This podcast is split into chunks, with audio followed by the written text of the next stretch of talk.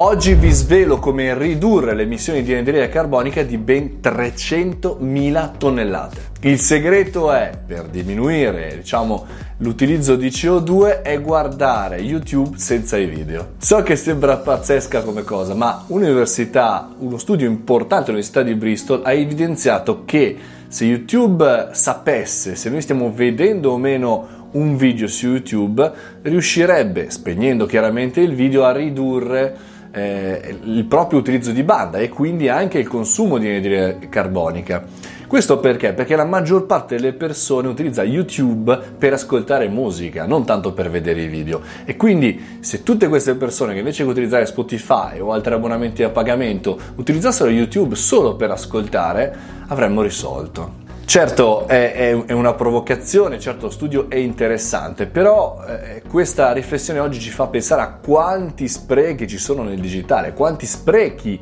abbiamo su internet, abbiamo eh, con i nostri siti web, con queste grandissime piattaforme. E uno 0, un piccolo punto percentuale, una piccola modifica all'algoritmo o al software può risolvere veramente problemi e può anche dare tante risorse al nostro pianeta e non soltanto allo stesso Google che chiaramente andrebbe a risparmiare.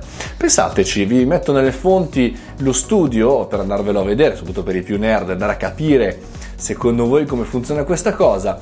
Fatemi sapere voi in che maniera state risparmiando tonnellate di CO2.